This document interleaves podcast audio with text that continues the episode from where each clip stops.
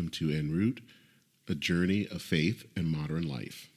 I'm Dennis Sanders, your host, and this is the podcast where we will explore the who, where, why, what, and how of religion and other topics. Welcome. Well, this episode is kind of a, a special one. Um, one of the things that you may not know about me, and I have not, I don't think I necessarily shared on this podcast, is that I am on the autism spectrum. I have um, what is called Asperger's. Um, I was um, diagnosed in 2008 at the age of 38. When that happened, that, that kind of was a godsend because I think it helped answer some questions that I had about my life, some difficulties, difficulties with relationships, both romantic and, and platonic um, struggles on the job. And having that diagnosis was helpful. But I think one of the biggest things that all that was a challenge for me was could I still be a pastor and on the spectrum? A pastor's job is one that tends to be doing a lot of interface with um, people and with all of the kind of social skills that I had or, or lack thereof, would it still work? Well, that was 13 years ago. I'm still in the ministry and trying to make it the best way I can. I think I've had some successes and some times have fallen short. But today I get to talk to um, a fellow person on the spectrum. Um, his name is Dwight Welch. He is an ordained minister in the United Church of Christ. And he um, also, I mean, uh, as you can tell, has also uh, been on, has kind of come to terms with being both on um, being a pastor and being on the spectrum. And so the whole point of today's episode is one where we'll talk about what are some of the challenges of being a pastor on the spectrum? And also, what are some of the blessings? Because while being autistic can have its challenges, and believe you me, there are challenges. I think that there are also advantages. There are also things that can work out for the good. And so we have a kind of free ranging discussion about being a pastor um, on the spectrum and kind of where faith and autism meet. And um, this will probably be, I'm hoping, one of the first of several um, times that we will get together and talk about uh, faith and autism and where they kind of um, come together, where there are challenges, where there are things that I think give us an advantage. So I hope that you will, this will be a time, if you are not on the spectrum, if you're neurotypical, to um, get some insight because we are not the only pastors on the spectrum. There are many others. Um, hopefully, this will also help you understand those members in your congregations that might also be um, on the spectrum. And if you are on the spectrum, I hope that this is a time that you can know that you're not alone. And so, um, I hope that this will be helpful for you.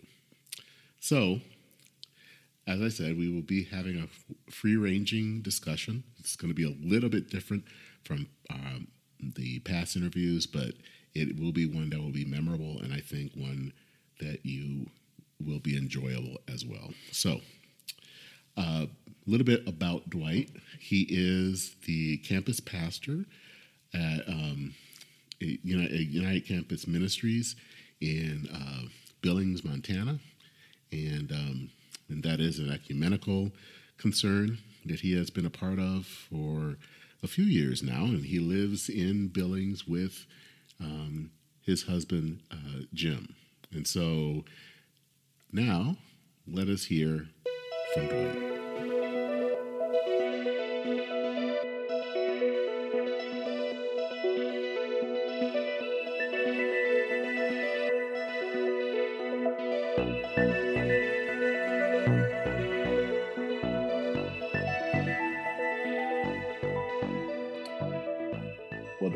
Good to talk to you again. It's been a while.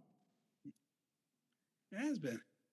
So, I think to start this off is when did you, when were you diagnosed with um, Asperger's and what was life like? What led you to that diagnosis? What what was happening in your life that made you think I need to get this checked out? So I think we might be similar age. I I grew up in the 80s, mm-hmm. and in the 80s, Asperger's, or was it in the DSM, um, and autism was for a very limited range of kids. Um, but when I was growing up, actually, my parents, I lived in foster families, so this is a set of, of families, were kind of freaked out about me growing up as a kid. Um, not academically, but just mm-hmm. socially. Socially, yeah. Uh, yeah, in fact, I have a letter in my possession from my school district saying we're, we're thinking we're going to hold him back in third grade because we don't think he's socially adept enough to go into fourth grade. Uh, but then I changed school districts and that didn't happen. But um, there was a whole bunch of um, concerns. So I was kind of sent to various psychiatrists and psychologists. Um, and they came up with this uh, diagnosis that so many kids got in the 80s. But I do think it was a true diagnosis, but it was uh, ADHD. Mm-hmm. Um, but when you read, I actually have a psychological report from when I was 10 years old. When you read the report, it's entirely, it's yes, it's ADHD, but it's also Asperger's. It's also autism. Um, they just, I mean, it, but the, you know, there's a point where you're supposed to draw the house. You're supposed to, you know, uh, you know, I was too perfectionist. I couldn't do it um, because I would do it and then I would erase it and I'd do it again. I it was too big of a project, you know. Mm-hmm. They kind of let, let, your imagination go, and that was the first, you know, fail of the test because I didn't really have enough direction to kind of succeed in this. Um, but it happened even after I got ADHD and started taking Ritalin and in junior high, I had a, a, a, a meltdown at one point because I had a teacher just kind of joking, like trying to knock the books out of my my uh, as I was holding them, mm-hmm. and I was just beside myself. And they were like, "Well, that's not a usual response." So off to the child psychologist. Um, but uh, weirdly enough, I did not get formally diagnosed until I went to seminary. mm-hmm. Yeah, because not that my 20s weren't a period of constant struggle and uncertainty and inability to launch successfully, um, that I was really, really hard on myself on, um, as my fellow colleagues were or, and friends and were, were actually were launching. Um, but actually, it happened. This is probably not a surprise during clinical pastoral education. CPE. no, doesn't yeah, shock me at all. yeah, I had it. My supervisor goes, "Have you have you heard of Asperger's?" And of course, I read up every single thing I could on it. and um, and there's a book, Asperger's from the Inside Out, and all of a sudden. I'm and I read that, and it was the first time I was like, "That's me." All of a sudden, it, wasn't weird that when I was in elementary school, I memorized all the presidential elections and which candidate won which state and what the electoral vote was. And that's not because I'm good with memorization, it's because I was so focused on I spe- specialized bits of knowledge. uh, specialized bits of knowledge. Or I remember one time in junior high going, you know, I don't like the fact that I don't remember the 70s and I don't really have a context for understanding the current events I was seeing unfold in the 80s. So I'm just going to read, starting from January of 1970, all the Newsweeks up to 79, so that I feel like, and this was just my fun time that I on my own. I don't want this to sound like uh, I didn't have. It wasn't across the board in every area. I, I, I didn't have uniform school success or anything. Just if I had an interest, I would just go with it. But it, but um, so I read this book and I was like, ah, oh. and it also captured the adulthood and some of the struggles. Um, and uh, so that was the basis for seeking a formal diagnosis. And like many folks, it was a very liberating experience mm-hmm. because I, I, you know, my there were periods, uh, self-defeating stuff, career-wise and otherwise, in my twenties and thirties. That um, thirties was where I started kind of pulling in a trajectory. Um, I really beat myself up over. I mean, my self-esteem had been pretty knocked down. uh, that when I realized, oh, I was, this is what I was relating with.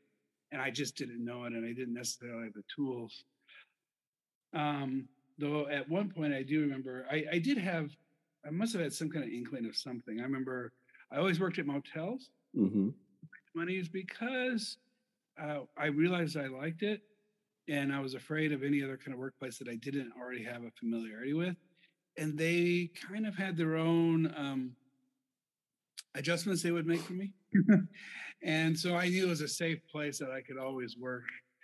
Um, and uh, so I had already asked for uh, accommodations before I had ever heard the term Asperger's or autism. So, yeah, it was, and it was, I was on the cusp where I got the diagnosis of Asperger's. Mm-hmm. And then soon after that, the DSM changed to put it all together and under okay. one. Yeah. So yeah, um, that was kind of my. Um, I like I said, I think I grew up. I grew up always being a question mark for my teachers, um, and foster parents and how to negotiate this. But um, it came with flip sides. I remember one time I got I got a um, I got uh, in trouble, had to stay after school with the teacher, and I loved it. I couldn't think of a better thing to do. Can't go out to recess, have to hang out and talk to teachers. Like, we, we should do this every time. I'll hang out, talk to the teachers. and at one point, I think it was my fifth grade teacher was like, you know, this is supposed to be a punishment. This is not supposed to be enjoyable. so yeah, yeah, it's and also once I had the diagnosis, that's when the light bulb turned on about mm-hmm. could this be a gift in ministry to lean on, or is this inherently a barrier that I have to struggle with? So far, it's been both. Mm-hmm. That sounds familiar. Yeah, I was kind of curious your your your your sense of it. When because we're about are you what we're about the same age, I think. Um, well, I just turned fifty two last month. Okay, you're a few years. I'm 49. Okay, but yeah. close, relatively close in age. So yeah. Um, but yeah, I, I was diagnosed around. Let's see. I think the I was 38 when I was mm-hmm. diagnosed. um, and what led me to that diagnosis was kind of like you. There were certain positions, jobs I had that just did not turn out well. Um, relationships, both romantic and otherwise, sometimes didn't work well. Um, and so I was just always wondering what's what's happening here. Um, and what was interesting that this was around 2007. I got a job um, working in a presbytery, a the office for the for the um, area presbytery for Presbyterians, and it was doing communications and a lot of that was a lot of stuff on the computer and that's where i really felt i thrived and mm-hmm. it's like well this is interesting why why why is this job working out better than everything else and um, i started doing some reading myself and um, i think one of the books that i read um, was by John Elder Robinson. Mm-hmm. Um, and, and as I read it, it's like, okay, I think that that sounds like me. And I took a test for that and um, did come out um, um, with Asperger's. And um, it's also interesting because I did take another test a few about a year or two ago that strangely also said something more about ADHD. Mm-hmm. And the psychiatrist thought, well, maybe it's actually more ADHD than it's Asperger's. And which is interesting because I find t- tend to think that those two tend to be comorbid. Um, Mm. They tend there's a lot of things that they share in common. So I don't doubt that. I, I just think it's not necessarily one or the other. I think it can be both. Um, Yeah.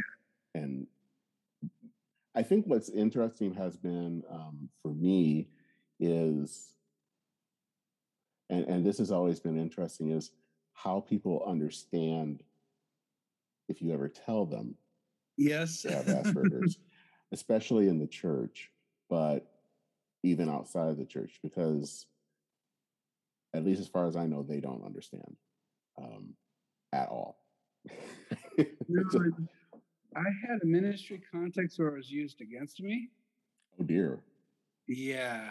Um, and, uh, uh, but it was a very everything was dysfunctional about this particular ministry setting. So, so that wasn't a surprise. So I that was in Kansas, and I went to, to Oklahoma. I'm like, you know what? It's just not safe to talk about it, so I won't. And of course, I have a child psychologist as a member of my church, and within two Sundays, he's like, "Are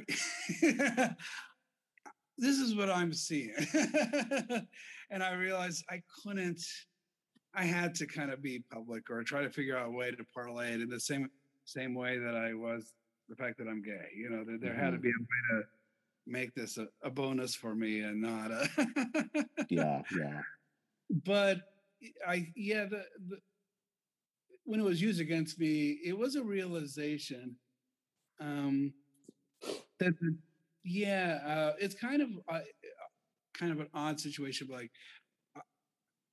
I was I was not only acceptable, I was more than acceptable. In fact, a bit of a source of pride that you know you could have a gay pastor, and isn't this amazing?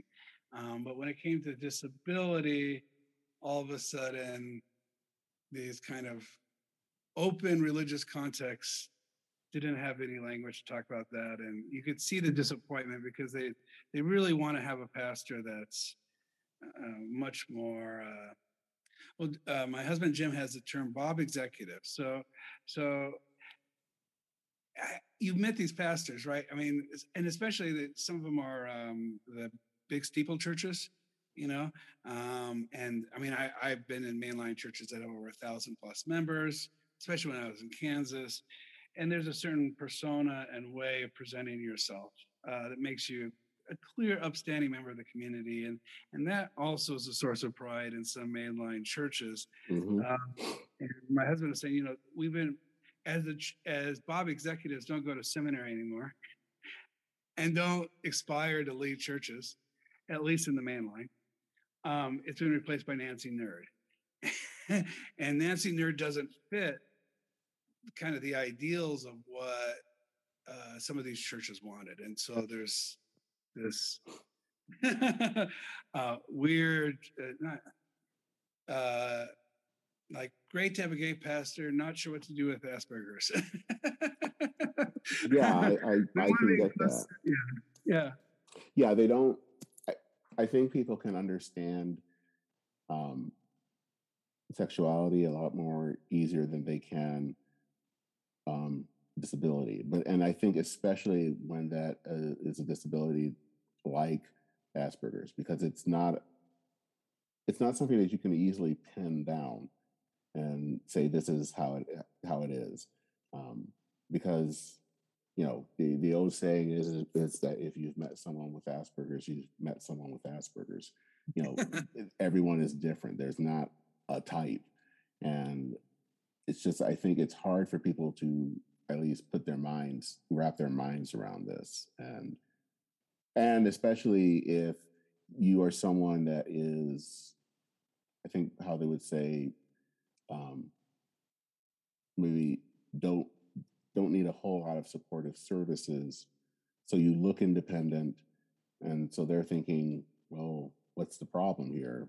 You don't seem like you have a problem. Um, and that's always been, I think, a challenge for me.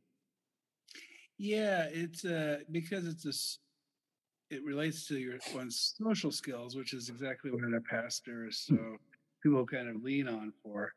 Um, that becomes uh, tricky in a way. Not every disability would would affect social skills, but No. in particular, pastors are seen in that, that light. So there, yeah, there isn't a whole lot of uh, allowance, which is why it's amazing.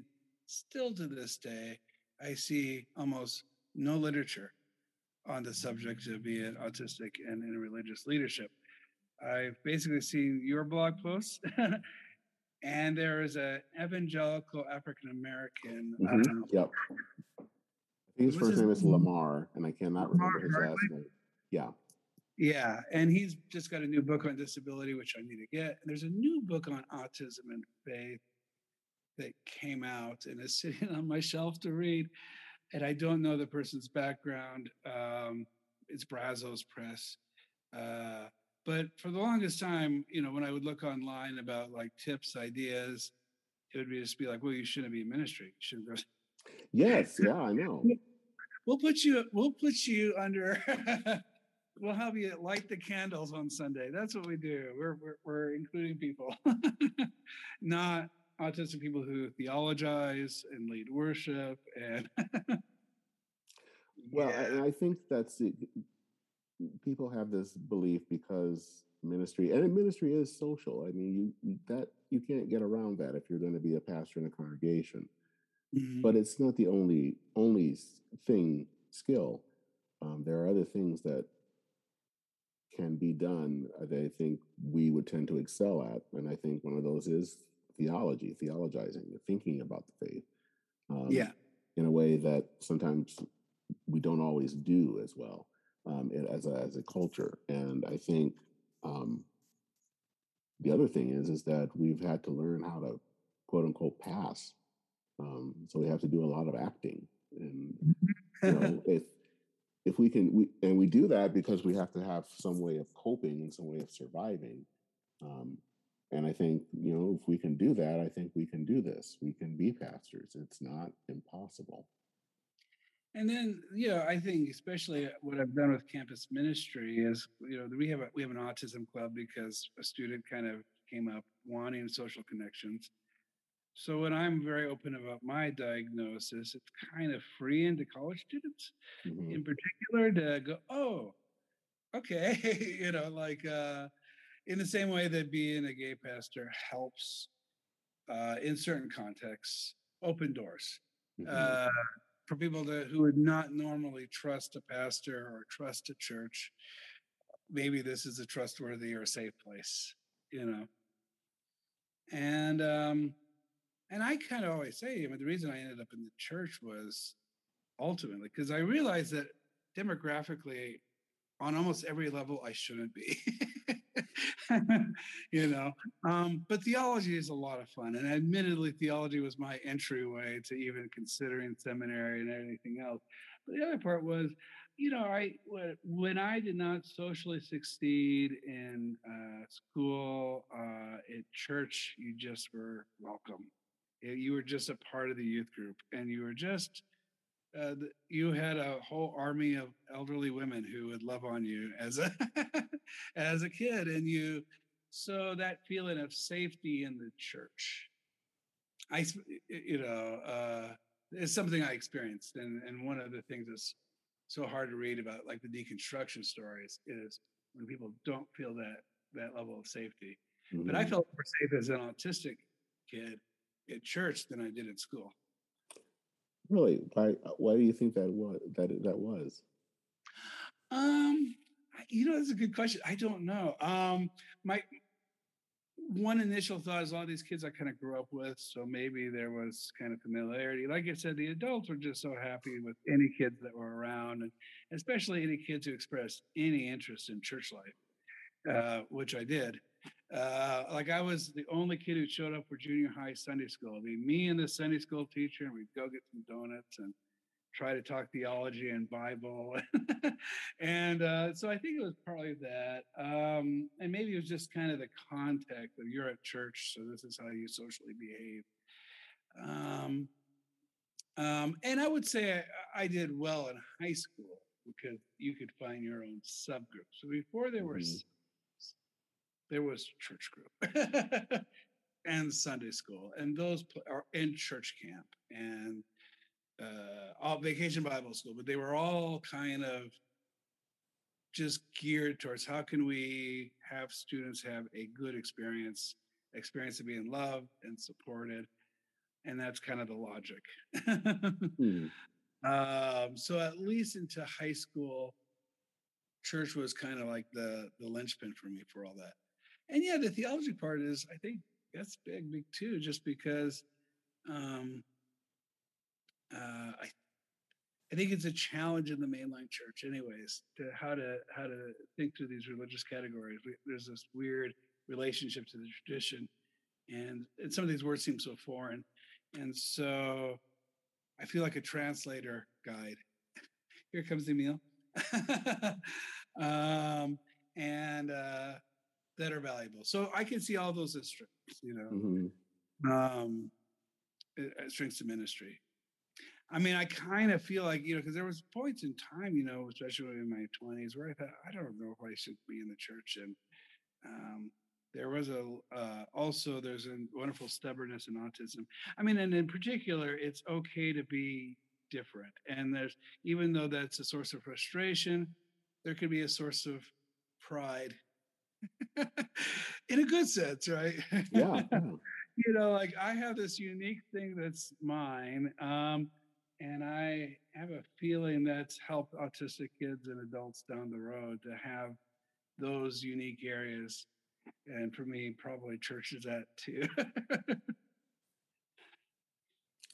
so, why do you think mm-hmm. that there hasn't been that much material about autism and faith?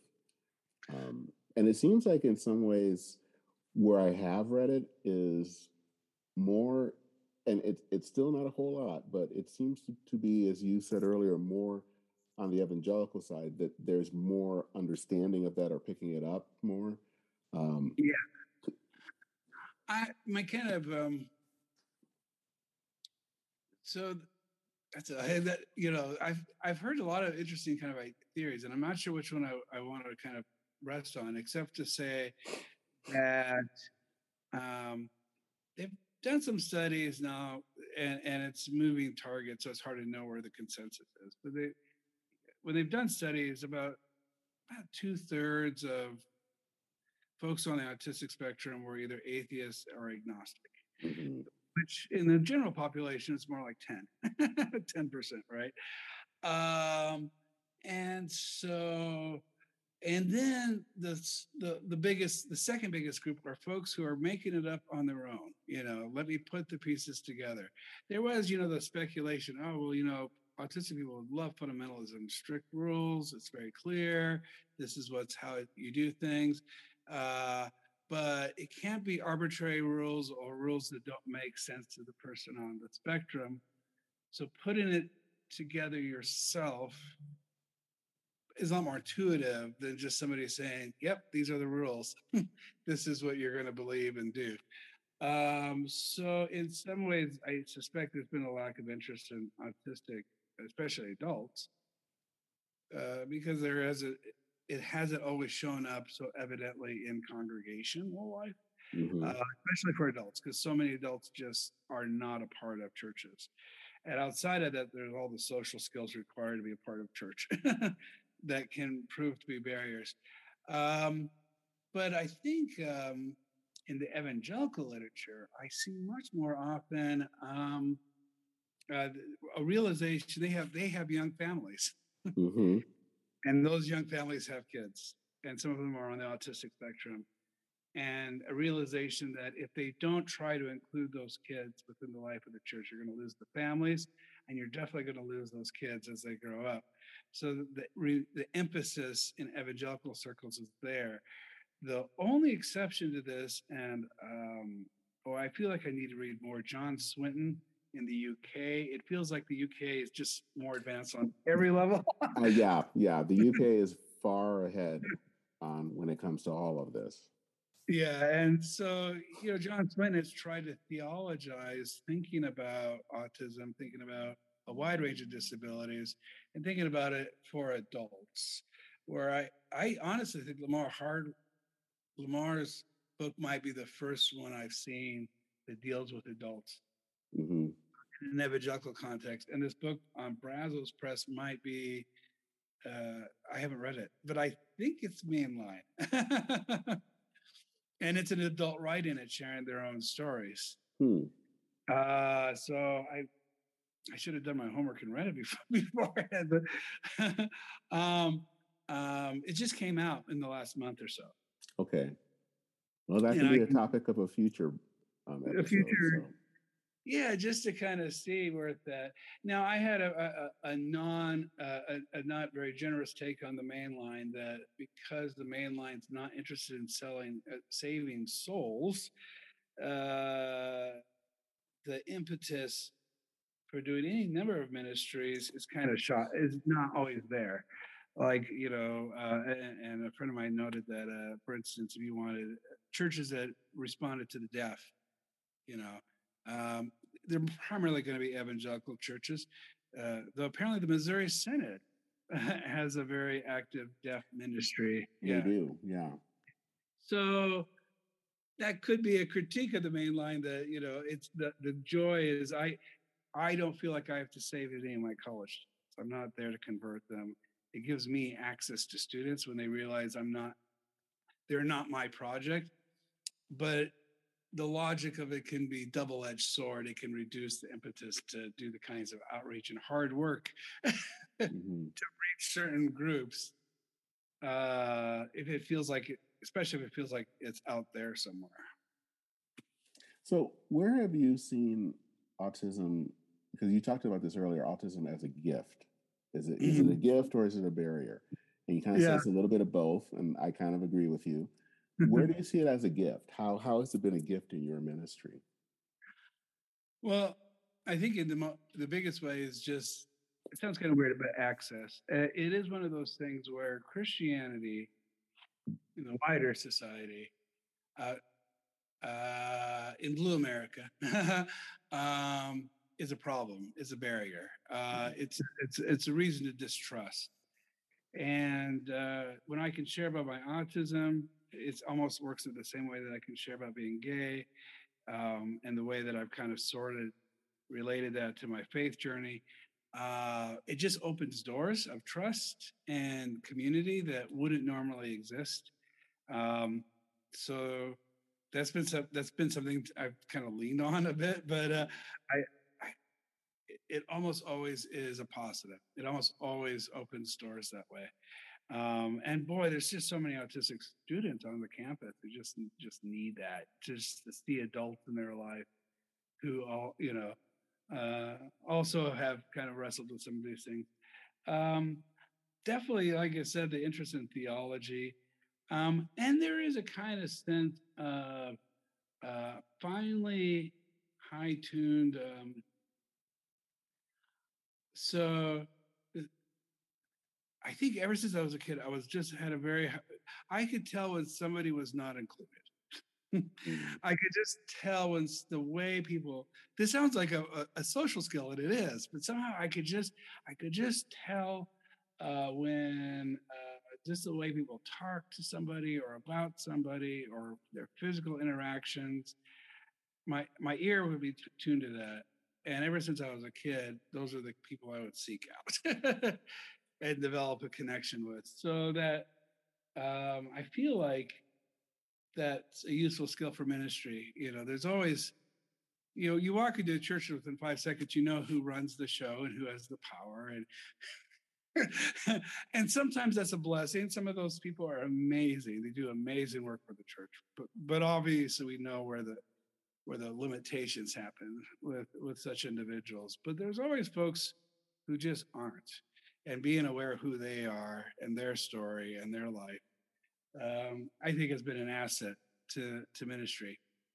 Um, and uh, I think the I'm trying to think of one other. Um, yeah, I. Um, those are the initials. So I'll, uh, those are the initial ones that come to mind. Um, and I suppose the flip side of the negative is uh, um, like I said, it's I swear the biggest negative has been self-presentation. I, I just people just tell me how to dress and I just accept that and do it because I don't trust myself anymore. You know, uh, you know, like ministerial presence. That was the phrase that, you know, when I was in seminary, what is your ministerial presence? How do you, uh, how are you a non-anxious presence? You know, and I've got ADHD and an, a, a, bit of anxiety, and you know, I you know, I've had these areas. So being that, uh, I've actually had some levels of face blindness, and definitely names. Just if somebody is not in church almost every week, or I'm not following them on Facebook, I'm going to forget their name. I've I've had weird incidents. Uh, what has has been both good and bad has been because I'm su- in such a healthy context.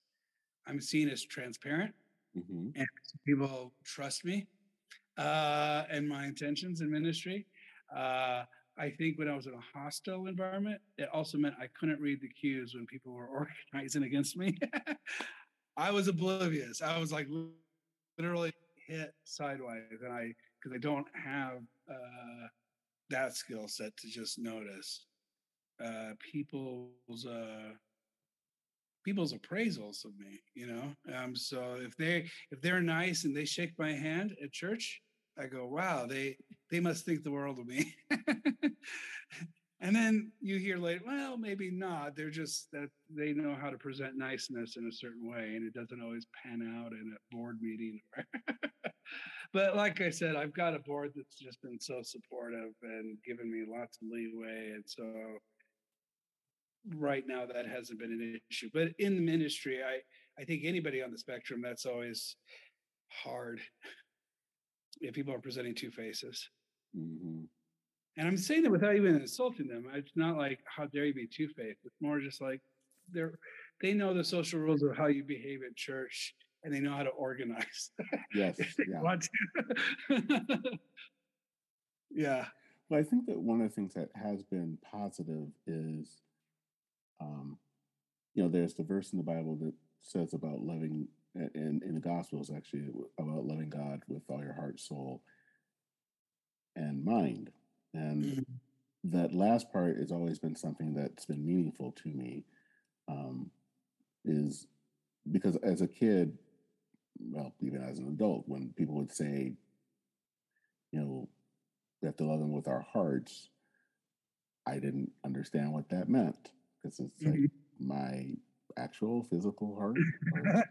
and so it, meant something that um, the mind could be used for God because I think sometimes we have, at least, especially in the history of the church, hasn't always been good about honoring um, the life of the mind. And I think having that, I think, has been helpful to see that, that that's lifted up as well. And if there is anything about being on the spectrum, is that you're inside your mind a lot. So,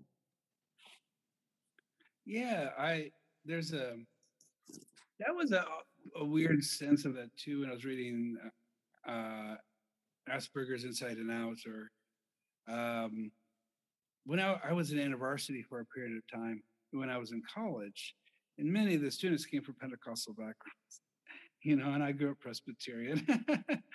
and so uh, they really would look at you to see, like when you were in church or in worship, like, you know, how emotional are you? How expressive are you at this moment? And they would notice that I wasn't always as expressive as they were hoping. And then that would start to go well wait a minute are you really into this? Maybe you're not really so christian as we thought because we measured it by by expression. And i was a you know i was bummed i was ashamed i was disturbed that that was the case not at them but at myself maybe i should be more you know i'm kind of a little bit beating myself up over it and reading the autism but oh i was beating myself up over a personality and a certain disposition of being in the world. Mm-hmm. So it wasn't that I wasn't into it, but like you said, the life of the mind was the way that that expressed itself, not at this particular expressive moment. in a you know evangelical service, for instance. And it doesn't mean that I was less Christian or less engaged in the moment. but that took learning about Asperger's later on to go back to my younger self and go, oh, I wasn't doing it wrong. I just, yeah. um, and yeah, I suspect that in our social political climate, the ability to use reason in a certain way in the life of faith will prove to be more important. uh, it'll there'll be a recovery of it because um, because that hasn't been intended to. Mm-hmm. Yeah. Has there been other kind of strengths that you've seen, especially parish ministry? And um, I know. I think that there has at least it used to be a challenge for me about preaching, but that's I think gotten easier the more I do it. Um, it but it's still hard sometimes to, at least for me to, um, because I think the, the literal nature of everything, it's hard for me sometimes to play, for, for lack of a better word, play with the text that you can, as as I think a, a lot of other pastors tend to do. Um, so I have to kind of give myself permission to do that um, and not always be so literal um, mm. in, in presentation. But I think those are challenges. But I think other gifts is, I think I don't know. Sometimes being able to kind of see things I won't say without emotion, but kind of less emotional has been. I think, a help. Um, mm-hmm. Because I think sometimes when people get so caught up in emotion, they're not very, they're not thinking clearly. And I think for me, it's been helpful to be able to look at a situation and kind of talk about it. Um, and without kind of getting my emotions in there that can can kind of shut things down. And I think that that's that's been something I, I see as a gift because I think you sometimes you need to not have, especially in any any ministry, you have to not always be incredibly emotional. You have to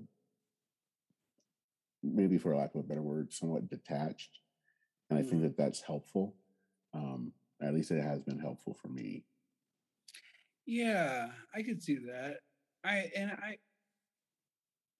I'm not trying to, trying to think of the word. It's not a peacemaker, but but I definitely have diffused conflicts. I don't know if I'm a mm-hmm. peacemaker in the sense of um, I don't know if I can get just get anybody, you know, who are who are utterly opposed. It's not that. It's more like you said. There's this tension. There's this emotional conflict. Is there a way to just, talk, you know, lay it out without that? You know, and uh, in a way that we can talk about it with, you know, kind of put that a little bit, some of the emotion to the side and just look at the situation. And yeah, I I can see where that has played a role. Um, and like you said too, I yeah, I I boy, sermon writing when I first went to seminary. Not sermon writing really, delivery. Delivery has been um tricky and what is but now I've been doing it for a while now. So, so I, uh, I don't get that kind of feedback very often. If I have to do something impromptu, you know, Pat, because I've been doing a lot of guest preaching. So, mm-hmm. Pastor, we decided that you're going to do the children's moment, and we're going to move it right here. And could you go ahead and do that? The children will be here in five minutes. I I can do it. I won't get emotionally flustered. And this is Fleming. Uh, and uh, so that's good because that would have been an occasion when I was younger that I would have just not been able to work. And I can work with it now, but I can't say I produced my best product. Mm-hmm. if it's not on paper and I haven't thought about it, and you throw something at me, it will it will likely do. but in terms of the sermon writing and delivery and all that, it's gotten a lot easier just because time. Mm-hmm. Well, what yeah. other gifts do you think you have found from from being on the uh, spectrum? In terms of uh, pastoring or just? Yep, terms of ministry. My cats are fighting right now. So, uh, could you repeat that one more time? Basically, what other gifts have you found um, for being on the spectrum in the ministry? in the ministry um well i'm trying to think um i think that kind of sense of transparency does help in terms of church organization and boards like i said if you've got a board that's willing to work with you and uh then that's the, the the idea that there isn't some sort of ulterior motion motive when i'm trying to do something that I'll tell you why I'm trying to do something pretty straightforwardly, and and uh, Mhm. you know whether they'll agree or not. But at least uh, it, so it builds trust. Um, weirdly enough, uh, I think even though I've not done a whole lot of work on this, any kind of youth programming kind of I think kind of is likely to work when I've been a part of it for that same reason you know, I'm not trying to manipulate you kids do X, Y, and Z, you know, and so they can build a trust and rapport.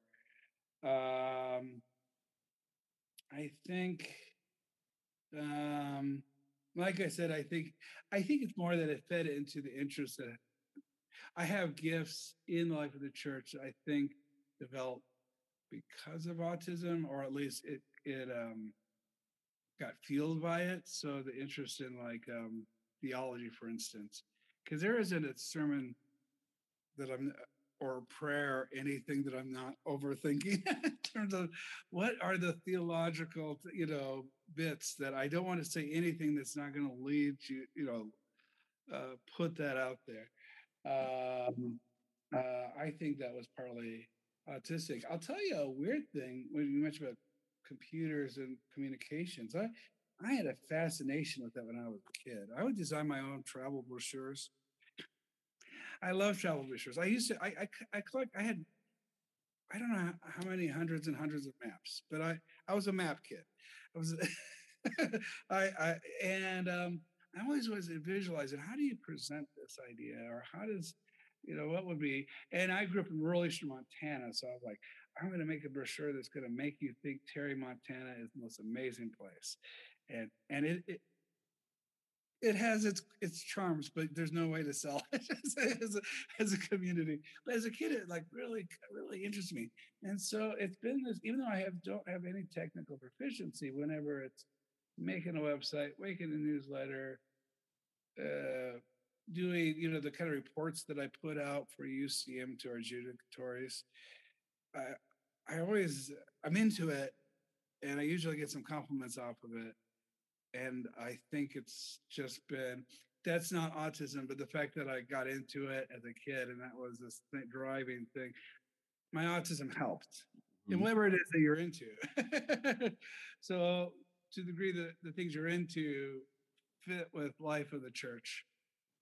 Um, I also discovered one other feature, uh, which is a side thing, which uh, we side discussion is that uh, I'm actually pretty decent on many social interactions when it's church. One of the things that I have discovered is that uh, if I'm in a different context that I don't have an interest in or a background in or knowledge of, I don't display those same skills. so, so put me in church or political stuff or music or there's certain kind of things that I'm interested in and boom, I'm in there and I'm having great social getting energy and doing all that. And the moment they were like, yeah, we're gonna we want you we, we're gonna do this, that total different context, like uh, social occasions with church members outside of the church. I'm just like my social skills is so I don't know if that's a gift and curse. It's but I uh, I realize it's a gift in the sense of because I know the church and I've spent my life in it. I know how to socially negotiate that space really well, Mhm, which is an odd thing to say about somebody on the spectrum. But I, I literally, my, my when we were on vacation, my adoptive dad, we went to church, Mhm. which apparently it comes up every once in a while on Twitter, like really, like every Sunday. unless I was sick or they were sick, every Sunday it was just a part of my life. So yeah, that's that's proved useful. I don't know. Is there anything if that fits with your experience? yeah, I do. There is some negotiation that has to be done. Mhm. Um, but uh, you know, I haven't. I think in, in more recent times, I haven't really shared as much in church about my diagnosis. I Mhm. think partially just for again bad experiences in the past, so I don't kind of bring it up as much. Um, but it's kind of trying to do what you can, and um, there are still challenges. I think one of the biggest challenges is um, phones. Still, um, Mhm. you know, I think a lot of the job sometimes is is using phones, and I'm still trying to kind of get more used to that. Um, that a lot of people do still communicate on phones um, as a phone is to be used, and um, you know, and and things like checking voicemail. I don't know why that has always been a challenge for me, but it has. Um, Mhm. I think partially because it's trying to remember something or track something, and it's just hard um, to keep track of all of it. So it's just I don't like to do it. Um, Yeah, I've had it. I recognize all this. I, I I figured you would. yeah. I also I have a it's a gift and a not a gift. Uh, I get easily overwhelmed. mm-hmm. And so I have developed a highly skilled set uh, or skills of I just focus on what I need to focus on, which is a great skill set. And when we were putting together a dinner, we had over 100 people, and you know we had auction items and the speaker and bringing and figuring out the menus. It was a lot, and um, but there was, but so that when somebody else is going, hey, pay attention to me, by voicemail, call, or an email that is really important. I'm going to get back to it. I'm just like, nope, that's gone. That doesn't exist. And it, for the most part, it's a good skill set, Mm-hmm. but I have made things drop. I've dropped things. I mean, because it was important. I needed to check that voice. yeah, you know, it is. I yeah, there's those kind of things where you're like you're like it's a good skill set to go. I it, it, uh, the metaphor for when I was working in a motel as a night auditor, I asked my boss, I can get if someone wants to do a reservation. What I asked my I asked my boss was, I need to give everything to that person, which means I can't answer or put them on hold and pick up somebody else. And since it was night audit, they didn't care because you're not getting a ton of phone calls, you know, for reservations at night like that. Uh, but it did happen. And the person in front of me loved it. Or even when I'm not even good at acknowledging when I'm at the front desk that there's a line. And I'm just with that one person. I'm giving them my everything and Mm. they love it. And then everybody else is kind of a little bit miffed because their thing didn't get the attention. so, anyways, phones and phones have this kind of feel of um, I don't know what the word is. Uh, there, um, but there, there is a you know kind of like almost annoying kind of obligation, even if it's a good obligation and a serious one. The fact that it comes through a phone call or a message, and I'm just like, I almost feel unhappy, you know, like, how dare you message me?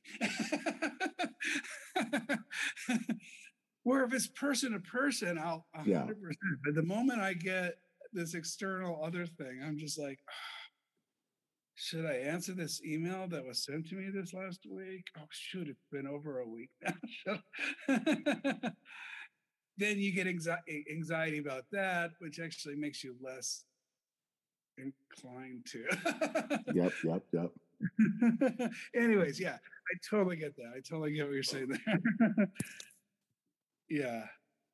Um, and also because older older folks, yes, in particular elderly, the phones are important. Yeah, and that's that's something you really can't you can't ignore. Um, Yeah. I have older people in my congregation. You know, they have email addresses, but they are probably not checking it as much as I would. Um, so you you just have to call, and I think with for me, it's just trying to kind of remember what I need to say, what I need to try to talk about, and just kind of. I mean, it sounds horrible, to someone who isn't on the spectrum, but it's it's basically having to just get through it and um, to be to to do it because it's important to that other person. Um, even if I don't think it makes any sense, it, it does matter to that person, and I have to try to do the best that I can.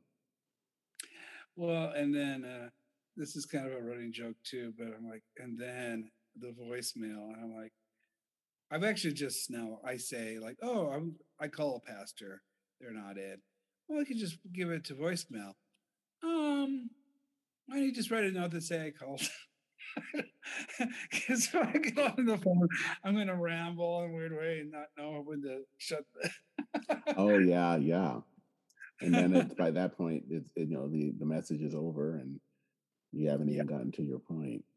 Yeah, voicemail or ending the call or just interrupting the other person because they're on the phone and you're talking to them and that like maybe I it, this maybe I do pick up on cues because when I'm talking to a person in person, I feel like I'm getting some of that. And there can be this natural flow. And when I'm on the phone, I get no natural flow. I might talk over somebody. I'm like, oh, is this a good time to say goodbye now? no, I don't know. Oh, shoot, you're still talking. I, I'm so sorry that you're talking. I continue. Yeah. That's weird. Yeah. Phones have that. Well, this is actually it makes me think about another thing is because I think one of the things that pastors have to learn to be adept at is small talk, and Yeah. that has been hard. I mean, I I think I'm learning, but it's it's it's never made sense to me anyway. Um, Mhm. That's and most people who are on the spectrum, it doesn't make sense to them at all. But it's also a vital part of of of, of ministry. You have to learn how to kind of just talk about life and even in ways that don't necessarily relate exactly to the the reason you're talking to them. Yeah. You know, that's an interesting. I I hadn't thought about that, but the more I think about it, I think you're right. I think I could do it with college students because I was in grad school forever. I don't recommend this route. I I really wanted Bernie to win and my student loans forgiven, but that's another side story. So I, I went to school for a very long time. Um, and so the point is, it's not that to say, yeah, it is kind of scripts, but I kind of know. I know what it's like to be a grad student. I know what it's like to be an undergrad. I know what it's like when you're right. I mean, there's a big chemistry test, and the vice president of the LGBT group is freaking out a bit about the about the chemistry test, and I can, you know, I I can solicit that. And when I've been doing parish ministry, or like when I've been doing pulpit supply, I'm I'm less adept Mhm. because their lives don't look like college student lives, and so I don't have a lot of scripts, you know, um, unless it's church stuff. But if it's church stuff, that's great. But I mean, like you said, the kind of stuff of well, how's your horses doing? I don't know. To be Montana example. um, oh, I heard you went hiking somewhere, hunting somewhere. I yeah, I, I don't have a lot of scripts Mhm. Because Jim and I, you know, we we I don't know, our our life doesn't always look like parishioners' lives. Mhm. Yeah, Um, yeah. And what's funny is, not to say these are related, but uh, the ones that are most like our lives are other gay people. So, so, Mhm. so some of the scripts work for gay people uh, in a way that a heterosexual family may it, it wouldn't. So uh, I think this is kind of I want to make it kind of the closing question, but it's it's a Mhm. there are obviously people right now that are going through seminary Mhm. and they may either have already been diagnosed with with Asperger's autism, or at some point down the road they will be. Um, Yeah. Um, what do you say to these people? What what word of advice or hope would you want to give to them? Oh, sure. Well, I, I'm interested in this. I do have some follow up questions that might Yeah, be yeah, yeah. podcast too. Boy, um, I would say that I got mixed encouragement in seminary. Um, so I mean, some people really could see my gifts. Other people were really worried about my presentation style and, and Asperger's and whether it would undermine my ministry. Uh, my experience has been it's been a net plus. It's not been a net negative. Mhm. Uh, and so my also experience being on the spectrum is that it took me a long time to believe in myself and believe in my ability to do ministry. um, and so if there's, I don't know if there's a word of hope to say, um, the imposter syndrome will go away, first of all, uh, I think. And uh, you really can do it. And you have this unique set of gifts.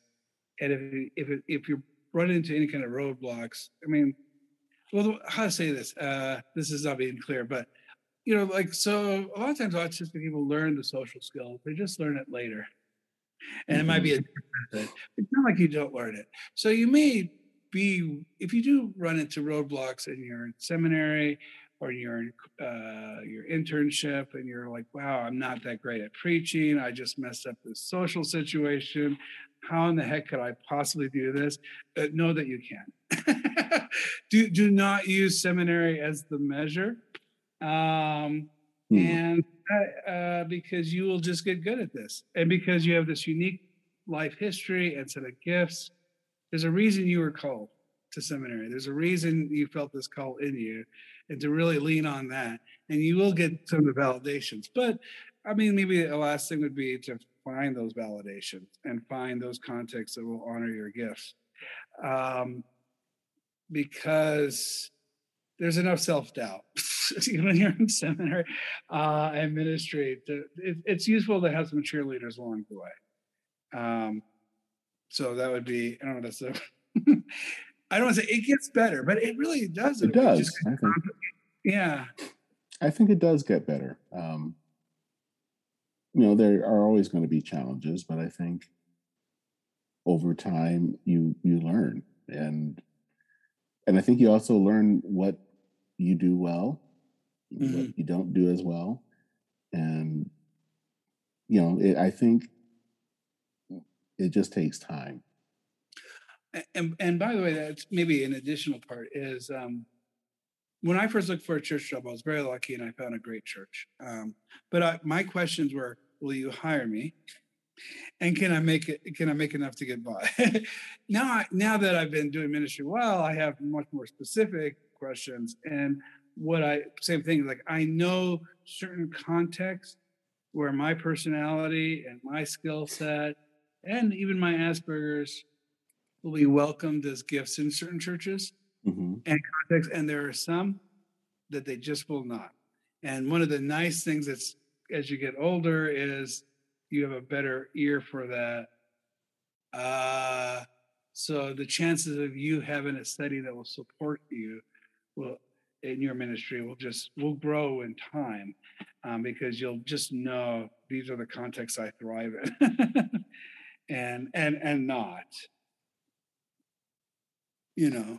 Hmm like for instance i'm in a campus ministry that's kind of small and rural and it's really relational and people knowing each other through the local church. Uh, and and the students it's very small informal community. It's very different than if i was if i was supposed to be a big fundraiser who had to impress big donors. I don't think i ever could. I don't have to. I just have to be able to work with students and get along with church people. And so this ministry has been just feeding on my strength but not every campus ministry could do that.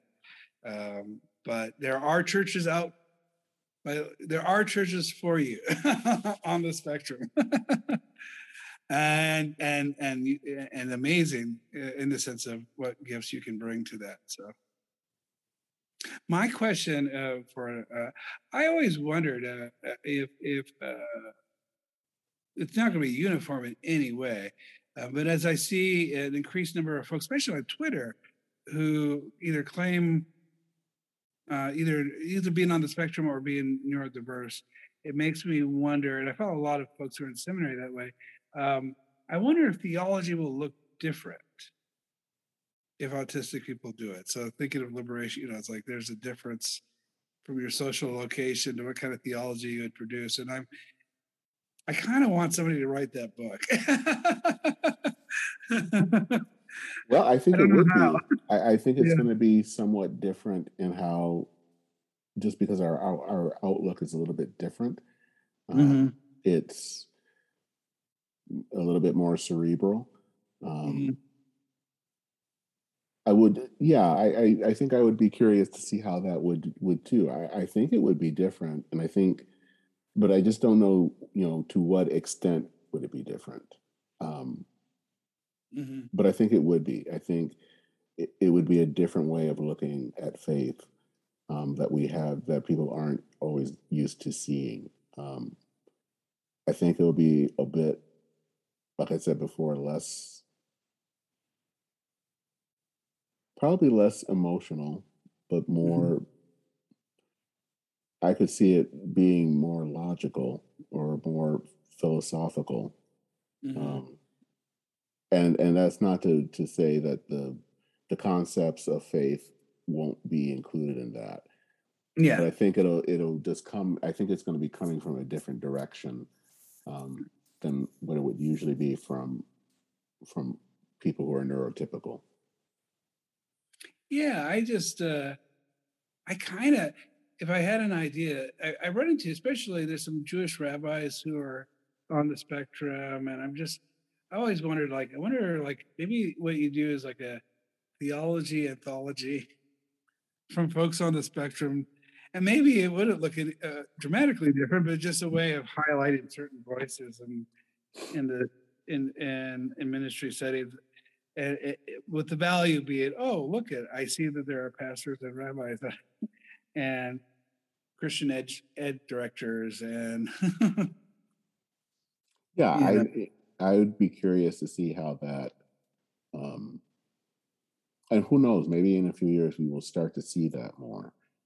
Yeah. I think for a long time we haven't, partially because this wasn't talked about as much um, you had mentioned earlier that it wasn't in the DSM until I think it was '94. Um, yeah. So no one really even had a language for it until 30 years ago. So um, I could see it happening more. Um, my guess, though, is because where we will see it happening first will be in two places. Mm-hmm. Um, one would be the UK, as we yes. discussed earlier and then yeah. second within evangelical circles. Those are those are the places you'll see it first, um, but then it will move on to other parts of of, of uh, Christianity. Yeah, I can, I can see that. Um, and interesting, uh, there a, a, a Catholic priest I follow on the spectrum, and I don't think we agree on anything politically, but it, theologic, it's always interesting to see his posts, and I follow him on Twitter. Um, um, and to see a Catholic priest reflect on what the autism looks like in that context. You know, see it. Yeah, it's kind of curious, but I could see I could see that trajectory going just that way. yeah, who, who, knows? Did you have another uh, question? Oh, um, well, okay. So I do the sec- the second one is um I never, I didn't know how to answer. There's a, a guy I just need to connect you to on Facebook, James Matthew Barnum. So we mm-hmm. started an adult autism group when I was in Oklahoma. And uh, he is connected with the humanistic Jewish movement. And he's now, he helps put together their magazine. And he's wanting, he's on the spectrum himself. And uh, he is thinking through aloud. Um, there might be two sets of questions. One is what, how, how can faith communities be supportive of folks in leadership on the spectrum, um, which is usually what's in my head. Though I mm-hmm. think broader to how would you support lay people as well. and anybody on the spectrum, or you know, how would they feel uh, that this worship space included them? And he asked me for ideas, and I have to admit, I I have I have minor sensory issues. They're they, they're not the first thing people notice. Uh, the social awkwardness they notice, right? but, but sensory is not. You know, so you have the image of the kid with the earphones and the sanctuary because the music's too loud, or or explaining the transitions. We're doing this, but now we're going to move to here. But I don't really feel like I'm adept yet at thinking, especially um, for adults. When I've talked to adults who have, are have a lay people on the spectrum, uh, it's what to do with socialization, social hour, coffee hour, um, or what's allowed or not allowed in the sanctuary. You know, I had a autistic grad student who would just sigh in the middle of the sermon at just the right moment. and it was not about the sermon. It was him checking into his own body, but uh, everybody else would give them that look. I, will connect you to, but I'm, I haven't. I, I, I feel like uh, there's some work being done on it, but I don't feel like I bring a, that much knowledge necessarily to it. Outside yeah. of, yeah. I think one of the things that would would need to be done, I think within the church, um, probably in the wider society, but it, that there needs to be a lot more grace. Yeah. Because I think the thing that with with people on the spectrum is that they're going to make mistakes and they're going to do things that will bother people or or get on people's nerves and i think it's to understand that they're trying and um, if they do something that kind of bugs you it's not necessarily that they're trying to do it on purpose or to be mean i think they're just trying to figure out life and um, i you know I think that's maybe the one thing that I wish I would have had um, in my early years as a minister is a little bit more grace and understanding. Um, yeah. That I'm not a weirdo, or maybe I am, but you know. But it can be incorporated. I, I well, yeah, that it can be yeah. incorporated, and that it's it's okay. I think it's that's the thing that I think we need to hear more, hear of, yeah. especially. Yeah, well, and just as a with that vein, that um, I didn't appreciate, but it's become a central focus also of my ministry. Um, I because I'm not always good at registering my own emotions, you know. But I, I, uh, and going, that's what that feeling is, so that's what that feeling is. But as I've gotten older, I look back and realize I just had a tremendous lack of self confidence ever since I was a kid, and mm-hmm. and I feel like what I do in college ministry is now just is me doing affirmation and say you really are valuable. You have these really you're a unique person that brings these gifts, and we're so glad. As John Swinton says, uh, love says, "I'm glad you exist, and I'm glad you're here." and having folks believe that and feel that kind of sense, yeah and I didn't realize how much, like you said, that I was missing that when I was younger. Yeah, because I, you know, and and that does affect your your self confidence a lot. You don't think you can, that you're smart enough or anything, and I think it's it's it's important to tell people that they're valued and that um, that they're my, loved. Yeah, in my first church, I had a woman come up to me after a sermon and she patted me on the chest and she said, There's a lot of good stuff in there. And I still remember that moment like all through ministry, that that one moment. kind of well, had to mean a lot. Yeah, it was like it just for whatever reason, the right moment I needed to hear something like that. so yeah. Well, this has been a good conversation, and I kind of don't think it will be the last one. Um, on this. I'd love to continue. Yeah. So. Um, uh, uh, no, let, yeah, definitely let's do this again. Yes, definitely. And I was going to ask things, but that may uh, involve um, might not be in your podcast. Okay. No, nothing personal. It's just stuff. I wanted to like show you things. Okay. Uh, well, uh, one is my husband. If he's he might be working on a sermon. Oh, he's. He, oh, I think he went out. Anyways, I was going to. Have you met Jim before or talked to him? No, I Are haven't. I think you're Facebook friends with him. hmm I am. Okay. Um, so besides the two kids, I was just going to introduce you to Jim. Like, oh, you should say hi. um, but yeah. So how do you do your podcast? Like, when you do you have to go through and edit stuff, or do you just uh, um, and then kind of post post, uh, or how do you like? How do you normally do it? Well, um, a lot of it is there is some editing. Um, if I'm doing it like here, um, depending, sometimes I just maybe do some edit that's things that probably shouldn't be in the podcast that you can can take out, but it doesn't take a huge amount of time. The other part uh, part of that is that I usually create a beginning part and an ending part, and so then I have to write up a script for that, and then record it. Okay. Um, but other than that, it's not a huge long process because I already have kind of the basis of of the episode as a template.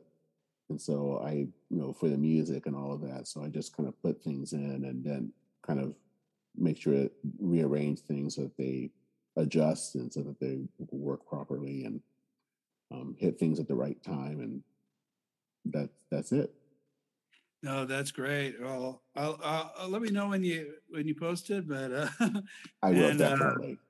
No, that'd be great. And and uh, let's see, I'll show you email here. This is our. I, we've got um, tuxedo cat. oh, I love tuxedo cats. it's my first one. Um, he's great though. Lots of personality. Um, and yeah, we want to do this again sometime, but um, or pick up a different. Let me find that book title just so that you have it. Um, um, there's two books, two books on autism. I haven't read books on autism in a long time, actually. Uh, like I read a flurry of them for years, Mhm. and especially when I've been working with college students. There's a lot of young adult autism books and life skills books that I read, but it's been a few years. And uh, but we're not broken changing the autism conversation with Eric Garcia. I've heard about that one. I've heard him being interviewed. It's a very good one. Yeah, and I so that I'll have to, and then this is the one on religion Okay. on on the spectrum, autism, faith, and the gifts of neurodiversity. He is an author, poet, associate professor of English at Taylor University. And it's that John Swinton. No, Daniel Bowman Jr. Okay. Daniel Bowman Jr. Okay. Good to I'm know that. looking. Sarah Bessey endorses it. I'm trying to look at the. I don't recognize the names. um, besides that, that's Brazos Press. So I don't know if it's a mainline or evangelical or so you know, kind of you know, hovering on that. on Brazos stuff. kind of hovers on the the borders of the of the two. That's what I kind of was imagining. Um, and then who's the? Uh, What was the name you just asked about? Well, you said I what brought up John Swinton. Yeah, John Um, Swinton. Yeah, I'm kind of curious because I, uh, yeah, he's been a. I've really, I mean, I love listening to his lectures, and I have a book on uh, of his that I've read partly through on dementia, hmm and um, and I know that he's got a, there's a book out there on autism that I've only seen him give some lectures on it. I haven't really read anything, but it just strikes me as somebody that I ought to be reading more of. Yep. I get it. Yeah. Yeah. All right. uh, well, thank you so much for your time today. I really appreciate this. okay. I do too. All right. Take care. See you. You too. All right. Yeah. bye.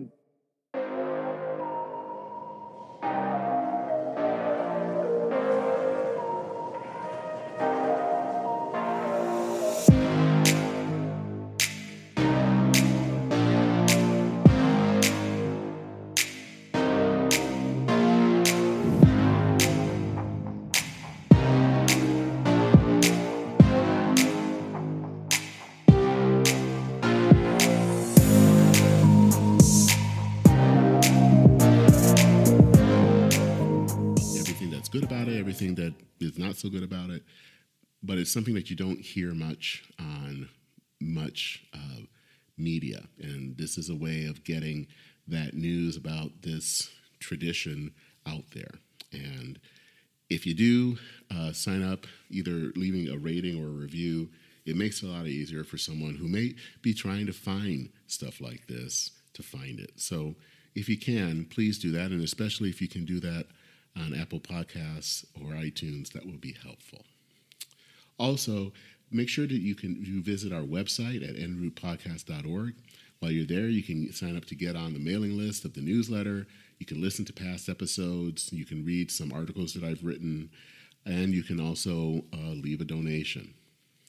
Uh, do all of that. You can do all of that at the website at enroutepodcast.org.